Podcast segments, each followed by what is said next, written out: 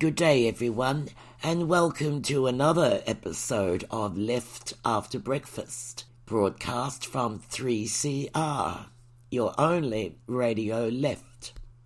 Susanna here with you, and I'll be joined by other members of my Left After Breakfast team as the program continues. Your favourites for a start. So, welcome to regular listeners and indeed to anyone who has just tuned in. Good on you.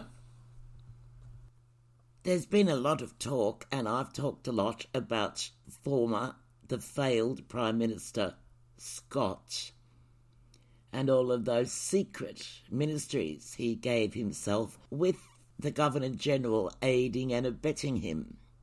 And I really had to stop and think Governor General? Yes, I know we have a Governor General, but you know, what the hell is it all about anyway and why? You'd think at my age I would have sat down and thought about it before. You would have thought I sat down and thought about it in 1975. Well, of course I did in 1975. But time goes on and things, you know, sort of fade a bit from your mind. They don't hold quite the bitterness that they had before. Though I haven't forgotten 1975, and I haven't forgotten that cur, and I haven't forgotten nor have I forgiven Malcolm Fraser for it. And if you want to ring up and tell me, oh, look, Malcolm Fraser did this and did that, he became a nice man, he, he helped some refugees somewhere. I don't care. I know what he did in 1975, and that's enough. That's quite enough for me. But let's have a look now at our current Governor General, another old, retired, superannuated military man. What does the Governor General do? What is a Governor General for? Australia is a constitutional monarchy with the Queen as sovereign. As a constitutional monarch, the Queen, by convention, is not involved in the day to day business of the Australian government, but she continues to play important ceremonial and symbolic roles. The Governor General of Australia is Her Majesty the Queen's representative. In practice, they are Australia's head of state and have a range of constitutional and ceremonial duties. The Governor General is also the Commander in Chief of the Australian Defence Force. The duties of the Governor General are of various kinds. Some are laid on him by the Constitution, some by the letters patent and his commission. Others are placed on him by acts of the Commonwealth Parliament. Others come to him by conventions established in past centuries in Great Britain or by practices and customs that have developed in Australia. All of these duties have a common characteristic. The Governor General is not placed in a position where he can run the Parliament, run the courts, or run any of the instrumentalities of government. But he occupies a position where he can help ensure that those who conduct the affairs of the nation do so strictly in accordance with the Constitution and the laws of the Commonwealth and with due regard to the public interest. The Governor General acts on advice, whether he is acting in his own name or as Governor General in Council. He has the responsibility to weigh and evaluate the advice and has the opportunity of discussion with his advisers. He has a responsibility for seeing that the system works as required by the law and conventions of the Constitution, but he does not try to do the work of ministers. Also clearly noted on the Australian Government website about the Governor General is this nice little paragraph. These duties are essential to Australia's modern democracy. However, perhaps the most important role of the Governor General is their work in the Australian community. Each year, the Governor General hosts or attends hundreds of events around the country and meets tens of thousands of Australians. They do this to celebrate the best of Australia and recognise the everyday Australians who, without fuss or fanfare, contribute to the lives of others and make Australia such a compassionate, harmonious, and peaceful place. So there you go. That's a very important duty for the Governor General to make Australia such a compassionate, harmonious, and peaceful place. Well, he failed on that one, didn't he? Miserably. 3CR. And there's something else here, listener. Am I mad in imagining this? Or what? Can you help me? When the Governor General swears in a minister, that means that all prior ministers who used to hold that office no longer hold that office. Doesn't that make sense? You swear in a new minister, so then the old one is gone. So all five of those so called ministers after Scott's swearing in were not ministers at all. Now, they didn't know that, okay, but now we know it. But those former ministers continued to act as ministers without authority, and they also took payments unlawfully. What are we going to do about that? We really have to think seriously about the monarchy. Do we need the British monarchy in Australia? Do we need it at all? Other countries have managed to liberate themselves from the yoke of British sovereignty, and the titles of the Queen here is actually the Queen of Australia. That's her title, Queen of Australia. Do we need her? We really should think about that. I know it's a lot to get through. Will we have a just republic or just a republic? But it's important, and I hope to see it before I kick the bucket, listener. And here's a little ditty from Chumbawamba. Yes, that's their name, Chumbawamba.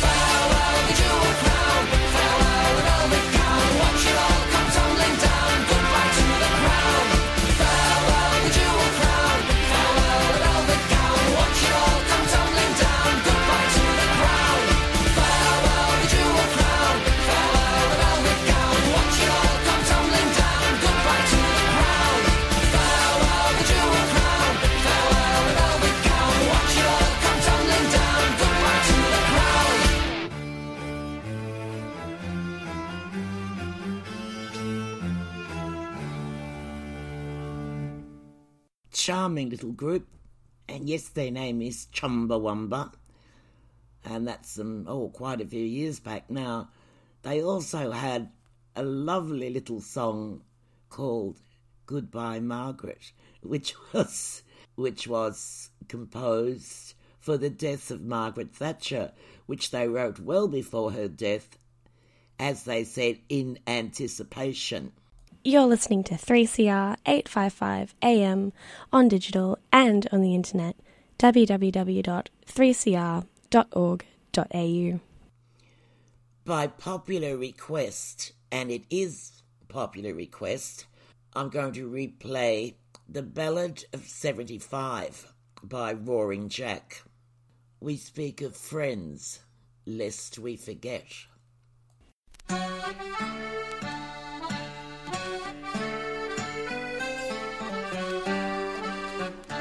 I remember the day I was no more than a boy, working in an oxide plant at the back of North Fitzroy.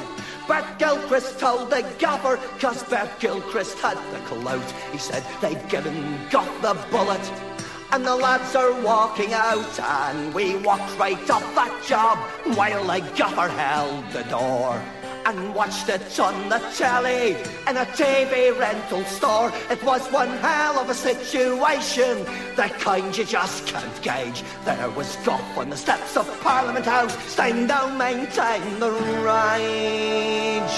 In the year of the double dissolution, drinking in the streets gave way to doubt. Australia voted in the revolution then stood back and let the fat cats push it out.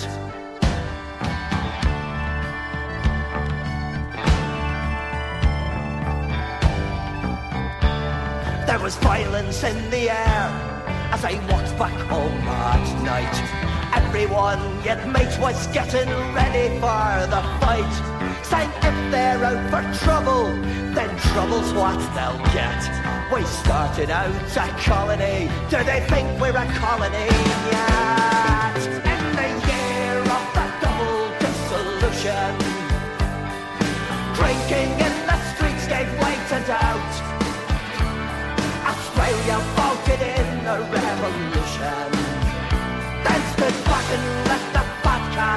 it out.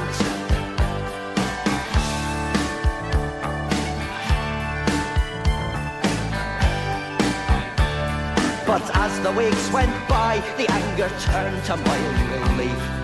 Locks were freed like magic, and I watched in disbelief to see a scam so blatant, so jacked up and full of holes, and the people in the thousands endorsed it at the polls. Dissolution, drinking in the streets gave way to doubt. Australia voted in a revolution. Then stood back and let the fat cats push it out.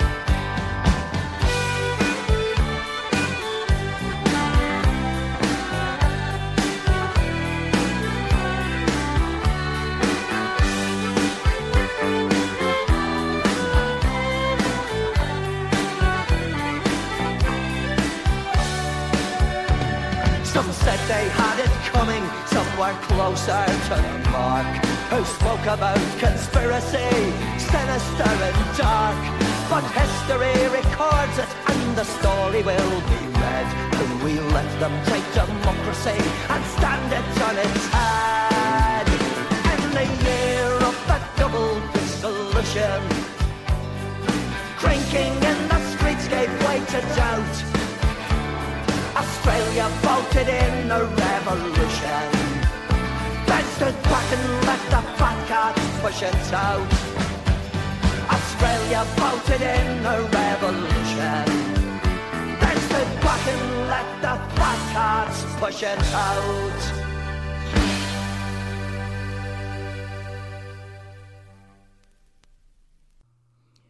We mustn't forget 1975, listener. And we mustn't forget what the Governor General, that Kerr, did at that time. You know, there are some people around listening to this program who weren't even born then. I just want to remind them of a couple of things about 1975 and the Queen and the Governor General. Here's an archival recording from 1995. Forty years ago, an extraordinary event took place at this very site, Old Parliament House. The Australian Prime Minister, Edward Gough Whitlam, was sacked by the Governor General and replaced by an interim Prime Minister, Malcolm Fraser. Well may we say, God save the Queen. Because nothing will save the Governor General. Of course, no scandal of this size is complete without its conspiracy theories. And one of the big ones is whether, of course, the American intelligence had any role to play in prompting Sir John Kerr to do what he did. There were concerns from the very outset of the Whitlam government. Whitlam himself didn't want his ministerial staff to be security vetted by ASIO. New Attorney General Lionel Murphy, searching for information to corroborate his theory that there were Croatian terrorists intending on killing, assassinating the visiting Prime Minister of Yugoslavia, raided the headquarters of ASIO in Melbourne with police in tow, looking for information to prove his theory that ASIO had been complicit or negligent in its duties. If an Attorney General could barge in like that without giving any forewarning to his own Director General about his intentions, what next was going to happen? Subsequently, there was concern about Pine Gap. Pine Gap had been built in the late 1960s under very secret conditions. And at that stage, in the mid 1970s, it was not public knowledge what was going on there.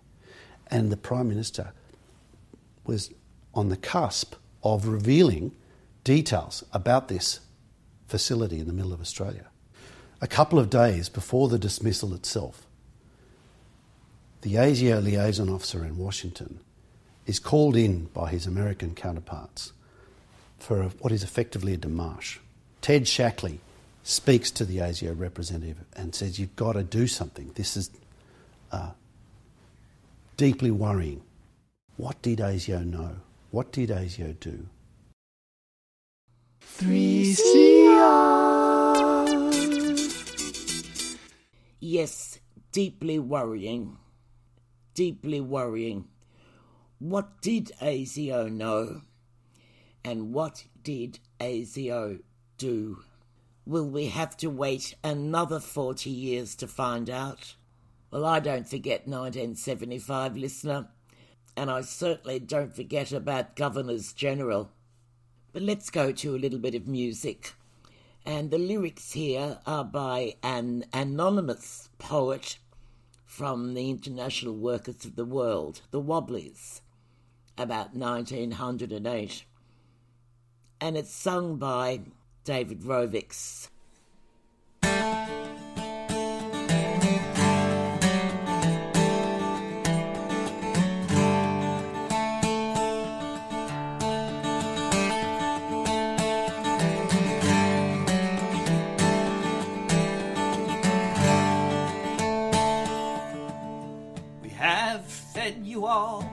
For a thousand years, yet you hail us still unfed. Though there's never a dollar of all your wealth, but hails the workers dead. We have given our best to give you rest, and you lie on crimson wool. If blood be the price of all your wealth, good God, we have paid it full. There's never a mine blown skyward now. We're buried alive for you. There's never a wreck drift shoreward now, but we are its ghastly crew. Go reckon our dead by the forges red and the factories where we spin. If blood be the price of your cursed wealth, good God, we have paid it in.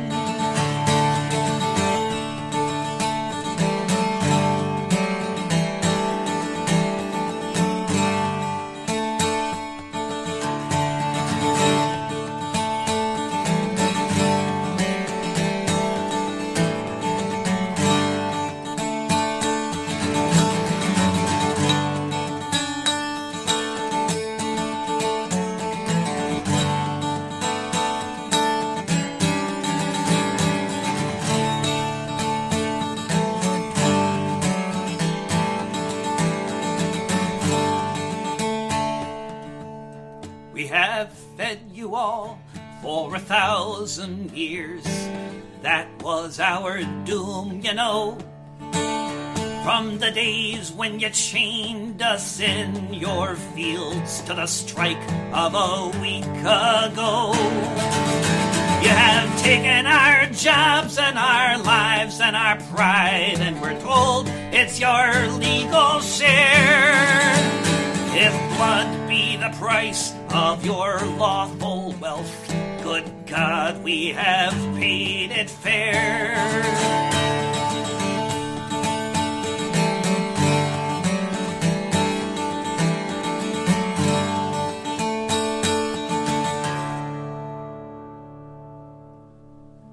Yes, we have paid it fair.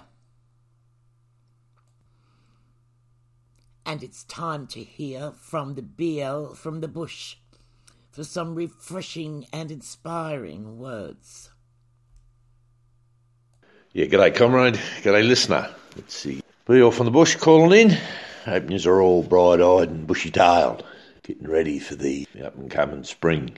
Just like to have a chat today is about. Uh, I know, I know you're pretty sick and tired of this bloke, this Morrison, but I just just like to have a bit of a chat about how the media just dropped. I, what I think personally is is, is more of a more an indictment on Morrison and the people that are paying him than anything else. It's like that. Admittedly, he's a minister for everything, and why did we need other ministers? Was when he was doing the lot, but is that you know, it, it, same bloke, same bloke listener, he's like got out there after he got the arse and he's saying, you know, he's told he's all the godbotherers up there, he said, oh, you know, we don't trust in government. We shouldn't trust in government. Then he shot off a couple of texts and stuff and he's saying, you know, he's not engaged in day to day politics. Yeah, the bloke's bloke's getting paid. He's paying by the taxpayer. Now, he's sitting up there on the back bench when he's there, he, you know, like he took him a week or so before uh, decided to front up. You know, if he's not engaged in day to day politics, he's a bloody politician. Well, what's he doing there and what what it would the taxpayer paying him for? And the other thing there, too, uh, listener, is that if you're in his seat, I think it's a seat of cook, is that, well, you'd be asking the same thing. They've elected this bloke to represent him. Then he turns around and says, "Well, he's not engaged in day-to-day politics." Oh, I think myself that's that's more an front to the Australian people, than to the taxpayer, than anything else. You know, I mean, this taking over all these ministries, as we all know, is, is bad enough. But this this other thing where he just thinks he's just so arrogant, the arrogance of those people that just think that they're there and just an endless supply of money to them you know, it, it's it's wrong when you consider you've got the people on the on social security entitlements battling on forty five dollars a day or whatever. Then you got our NDIS, you got our disability sector, and, and our mental health people. You know, battling every day, and yet there's this bloke turn around and say he's, he's not really engaged. How would you be? I mean, now this is just something else here, listener, that you think that these are the very same people. This him, him, and the rest of his his head kickers up there. They're the same people that put out these rules and regulations about what you have to do to, to get unemployment entitlement. Have this new system out now, this numbers system. But before that, you had to front up and go to your job providers and all this, all this sort of stuff. Now, could you imagine sitting there and sort of saying to one of these people that interview you once every month or whatever from these providers, saying, "Oh, well, you know, I'm not really engaged in looking for work. I'm not really engaged in the day-to-day circumstances that you want me to follow to look for a job." Well. Can you imagine what would happen then? There'd be a big black line go through your name, and, and the next week or when you were expecting your, your social security entitlement payment wouldn't be there. Scrapped, gone. So, you know, again, just double standards for these mob, for this bloody, these parasites. There's just no end to them.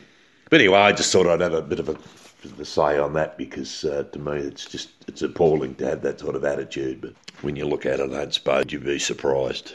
Just some other thing there too with the media. Now, it's very scant details of this, listener, is that when all this stuff broke about Morrison, our old mate Mr. Porter's name was mentioned, that he initially gave him advice on how to implement this takeover of, of other ministers' portfolios. On the very early stages of maybe he gave him the information, just how to, to do the first one. Now that I heard about that once, and then there was nothing. Then, then again, I heard it again on the, the Insiders program on the ABC last Sunday about uh, the, one of the uh, journalists on there linked his name to the early stages of this. So no surprise there, listener, that the old Christian Porter's got his head in it. Uh, don't be surprised there. There's a bit more if they want to chase that up. But it's just, just a little bit strange to me that all of a sudden his name gets mentioned and it doesn't, and it and it does. They all, well, maybe I know the ABC's a bit gun shy about using his name, but anyway. So, yeah, just something else to keep an eye on. The other thing is that we've got all these royal commissions happening again, listener. Now, I don't know what it is, but we just seem to have an endless, endless supply of royal commissions over over the last ten or so years on for, for whatever, mainly into the building and construction industry, which had always come to a pretty abrupt end about nothing. But where's where's the watchdogs within the parliamentary system without having this? Where are all these senior public servants that are supposed to be looking at what's going on around there? Is it the fact that this coalition government have got rid of a lot of them? and therefore there's there's some scrutiny there that's not all that, that's gone, and they can just just keep on doing what they what they like. It's just to me that once upon a time, listener, you know, I remember growing up that you have a Royal Commission. It was big news. I remember the one the one that always stands out to me was the Costigan Royal Commission into the painters and dockers. Well, that that spectacularly backfired.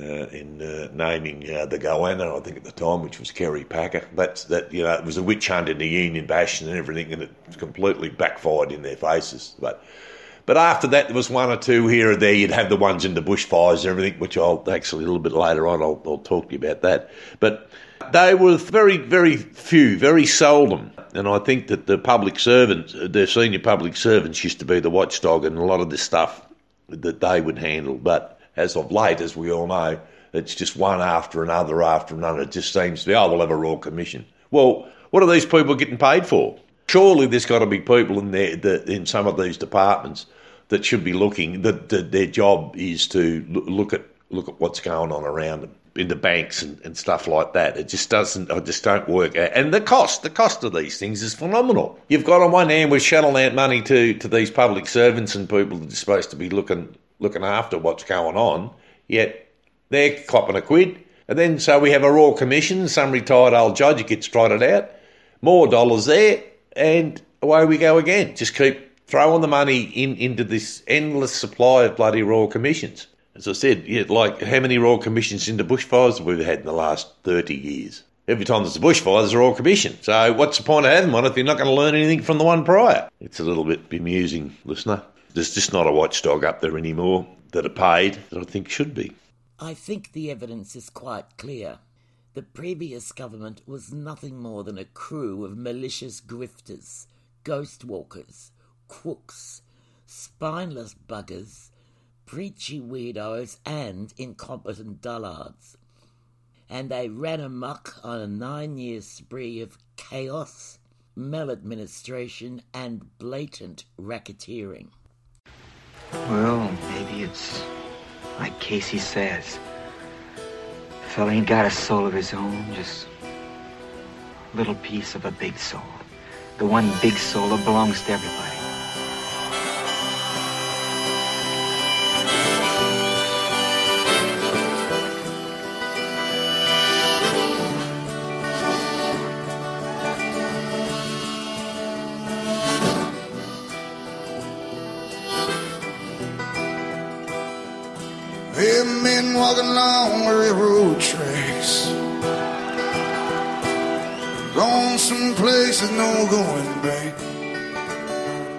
Highway patrol choppers coming up over the ridge. Hot soup on a campfire under the bridge. Shelter line stretching around the corner. Welcome to the new world order. Family sleeping in your cars in the southwest. No home, no job, no peace, no worries. Well, the highway's alive tonight. But nobody's kidding nobody about red gold. I'm sitting down here in the campfire line. searching for the ghost of Tom Joad. He pulls a prayer book out of his sleeping bag. Preacher lights up the body, then takes a drag. Waiting for when the last shall be first and the first shall be last.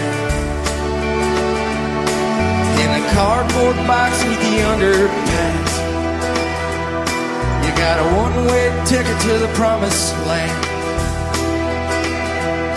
You got a hole in your belly and a gun in your hand.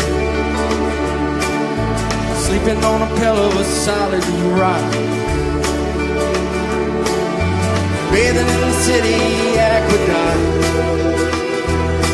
Well, the highway's alive tonight. Where it's headed, everybody knows. Well, I'm sitting down here in the campfire light. Waiting on the ghost of Tom Joad.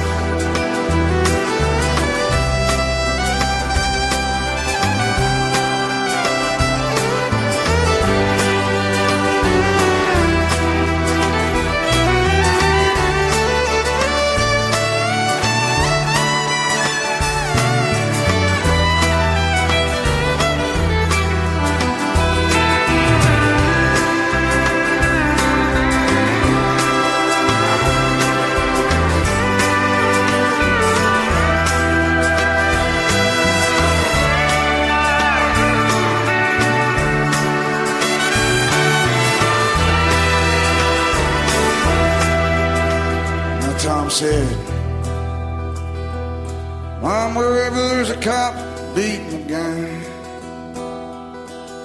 wherever hungry and born baby cry, where there's a fight against the blood and hatred in the air. Look for me, Mom, I'll be there. Wherever somebody's fighting for a place to stand. For a decent job or a helping hand. Wherever somebody's struggling to be free. Yeah, look in their eyes, Mom, you'll see me. Well, the highway's alive tonight. But nobody's kidding nobody about where it goes. I'm sitting down here in the campfire light. With the ghost of old Tom Joad. Well, the highway's alive tonight. Where it's headed, everybody knows. I'm sitting down here in the campfire light. With the ghost of old Tom Joad.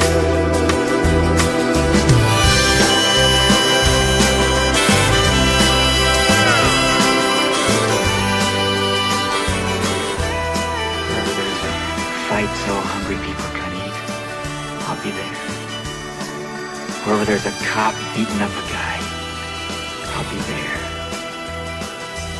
I'll be in the way guys yell when they're mad. I'll be in the way kids laugh when they're hungry and they know supper's ready. And when the people are eating the stuff they raise living in the houses they build, I'll be there too.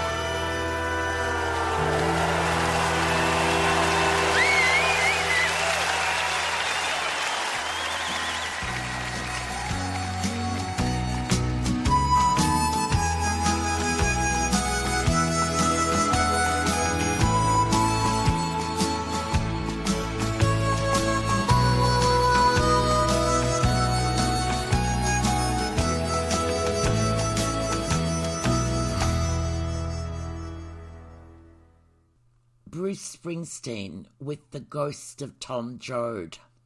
What was it Tom Joad said? I'll be everywhere.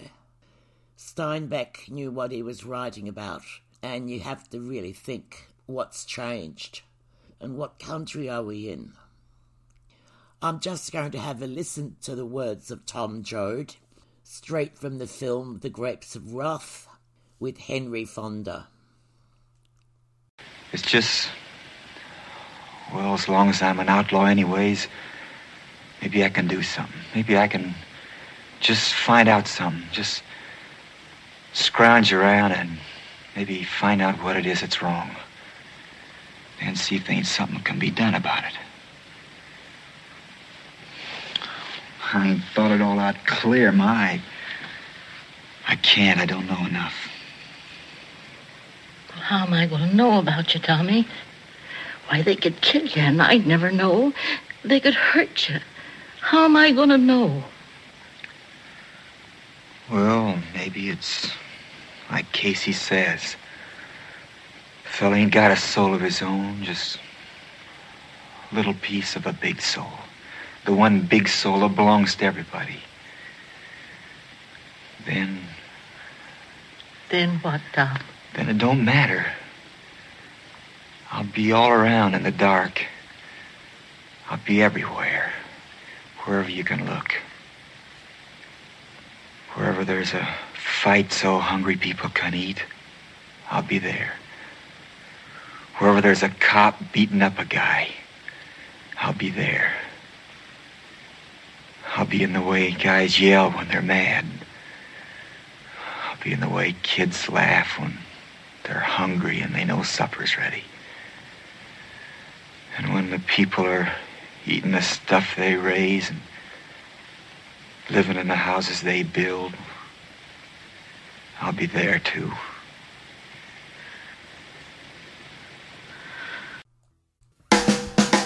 You're listening to 3CR Community Radio 855 AM.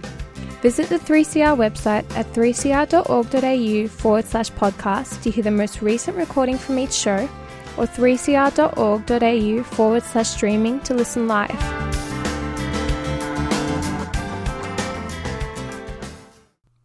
And I see we're going to have a royal commission into the robo debt scheme. Now, I know that the BL from the Bush isn't too happy about royal commissions, but this one is an important one, and it's vital we get to the bottom of how robo debt came about so we can make sure that it never happens again. More than 400,000 Australians fell victim to this cruel system. It was a human tragedy with very real consequences for its victims. Former Queensland Supreme Court Justice Catherine Holmes will lead the commission, and her report is due by April 2023. We all know what happened with Robodebt. There was an algorithm used to work out whether Centrelink recipients had been overpaid. It was ruled unlawful in 2019 after claiming almost 2 billion in payments. The scheme was found in a class action lawsuit to have wrongly recovered more than 750 million. But the Morrison former government never detailed who was accountable for the scheme and which ministers knew of its problem. Well, we know that Morrison was a social service minister when the scheme was introduced. Other ministers included Alan Tudge, Stuart Roberts, and Christian Porter. However, that former government never detailed who was accountable for the scheme and which ministers knew of its problems. I also saw a very cheap shot made by Dutton that Bill Shorten shouldn't speak about Robodebt when he was responsible for the Pink Bats program. Well, let's have a look at that, shall we, listener? Bill Shorten had nothing to do with the ill fated home insulation program, which tragically led to four deaths. A royal commission established by the Abbott government, it was the eighth inquiry into the program, found that the government proceeded with good intentions but with too much haste and pushed money into an unregulated industry, which meant inexperienced contractors and sometimes dodgy contractors used inexperienced workers, resulting in the deaths, as well as possibly 94 house fires caused by incompetent installation. It was also made clear in this commission that the two ministers responsible for the programme's oversight, Peter Garrett and Mark Arbib, were out of their depth, or in Arbib's case, pushed it too hard and too fast. Well, we have to say it here, listener, don't we? Peter Garrett was simply clueless. In fact, he's an embarrassing footnote in Labor's history. And as for Abib, he was a blight on the Labor landscape. He was instrumental in the plot to encourage Julia Gillard to knife Rudd, as he was just the sort of dubious New South Wales right character that Rudd was determined to weed out of the party. And this treacherous little Arbib became a gambling advocate for the Packers immediately after leaving the Senate. But there is a big distinction between those two programs. The Pink Bats scheme was designed to provide employment stimulus, as well as to insulate thousands of homes to save householders money on energy bills. It achieved both of those goals. The insulation program eventually covered about 1.2 million homes and it's been estimated that by 2015 it produced savings of approximately 20,000 gigawatt hours for householders. In contrast, well, I'll say in stark contrast, Robodebt, as activated by the coalition mob, was designed from the beginning to extract the maximum amount of money from the poorest of Australians.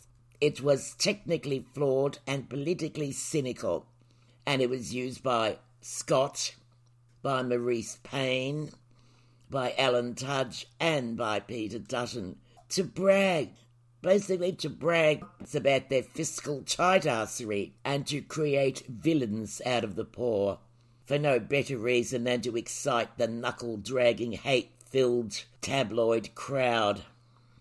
Ironically, any money actually recouped was returned to most of those it was taken from. And this was recouped in a class action settlement instigated by a law firm and Bill Shorten. The whole Robodebt experiment benefited no one. Again, in stark contrast to Pink Bats, and this matters, rather than junior ministers being involved, its administration and implementation fell under the eyes of the top level of cabinet, from social services to treasury to the PM's office. Notably, the programme's worst excesses happened when Scott was, in turn, Social Services Minister, Treasurer, and then PM. He built it, he ran it, he approved it, he boasted about it, and he kept it running even when there were big questions about its effectiveness or indeed about its legality. And he benefited politically from it. And I don't forget Alan Tudge. We'll find you, we'll track you down, and you may end up in prison. Uh, good morning. You're listening to 3CR, the only radio left. Crikey, we'd better track down that bagman fast. 3CR.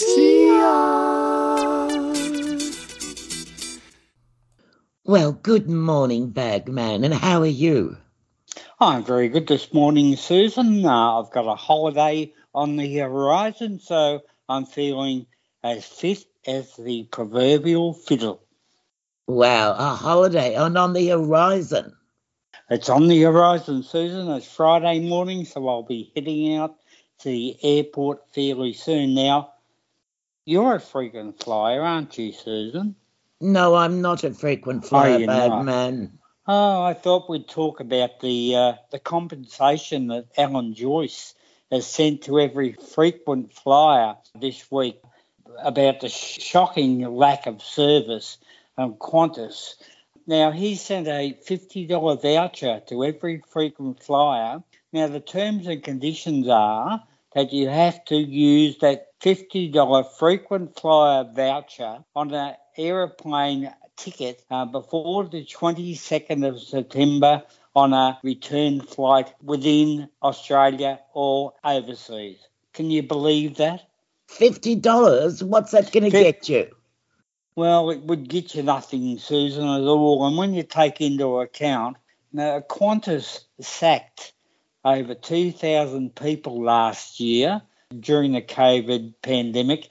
The Transport Workers Union took Qantas to court, saying that the uh, the terminations of most, mostly baggage handlers uh, was illegal, and the Transport Workers Union won that particular case.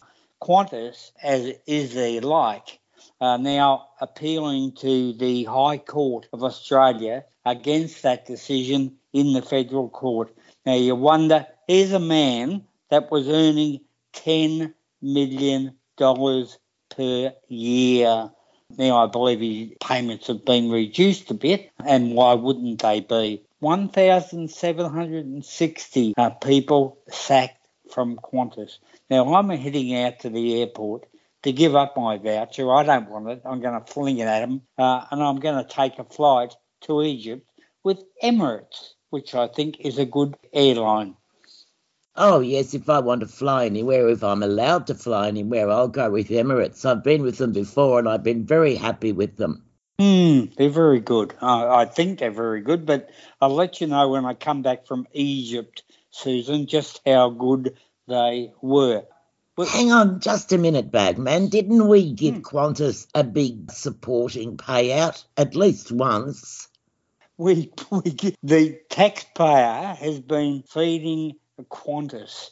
Um, millions and millions, if not billions, of dollars during the pandemic. And that's the way that Qantas and Alan Joyce and the rest of his cronies thank the taxpayers of Australia. They sacked all those people and they're offering you, oh, not you, but me and many other frequent flyers, a $50 voucher if you can use it between now and the 22nd of September on a return flight.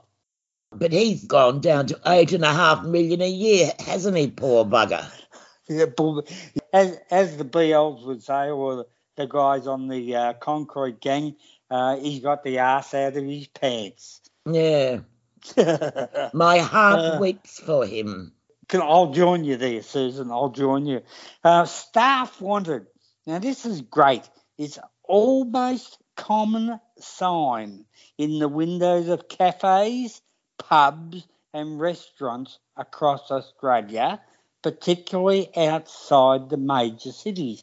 Now, there is a job summit that has been going on for the last uh, couple of days in Canberra. You wonder why they can't get people into the hotels, restaurants, and catering industries because the last 40 to 50 years it's been run by wage thieves and crooks. And why would anybody want to go and work for them? Now, this wages summit should take into account, and there shouldn't be any agreement unless they restore penalty rates. We've got to thank Kate Carnell for leading the push to reduce penalty rates in one of the poorest industries we've got. And they've got to raise New Start and disability pensions. They're the two things that they have to take into account, as well as scrapping tax cuts for the rich. Oh, oh, wait on. You're suggesting a, a breakdown of the whole fabric of our society. If you're suggesting stopping the tax cuts to the rich, what will be left to trickle down? Well, that's right, Susan. And you, I don't know if you can figure it out, but I have been tearing my hair out, figuring or trying to figure out why the Labor Party, that's supposed to represent the working class of this country, are going to pay 240 billion billion dollars to those earning fat salaries, which most people like you and me could afford. The ones we only dream about. Uh, that's right, the ones we dream about. I tell you what, you could dream. You could dream back to when you were 13 years old, Susan, because children as young as 13 should be used to help plug Australia's labour shortages. Now, what? how's that? What? Yes, that's 13. Now, I must admit, I, I left school when I was 14, but I left school for a good reason because I was selling newspapers on the corner of Flemington and Racecourse Road the day that John Kennedy was assassinated. And I made eight quid that day and I never went back to school again. But 13 year olds, are we talking 2022 or 1901? No, 2022, Susan. Now, they're not suggesting that we send children back to the coalface just yet, but they're saying children as young as 13 should be used to help plug Australia's labour shortages. But we have we have a law in all the states that education is compulsory until the age of 14 years and nine months. Now, apparently, there are different laws in different states, Susan, and in some states, children over the age of 11 can be employed as long as they're working in a family business. But there you go. Any so, special family or just their own oh. family, oh, or, or is it no. or is it someone else's family? Like oh. George oh. Colin Barris, for example. That's right.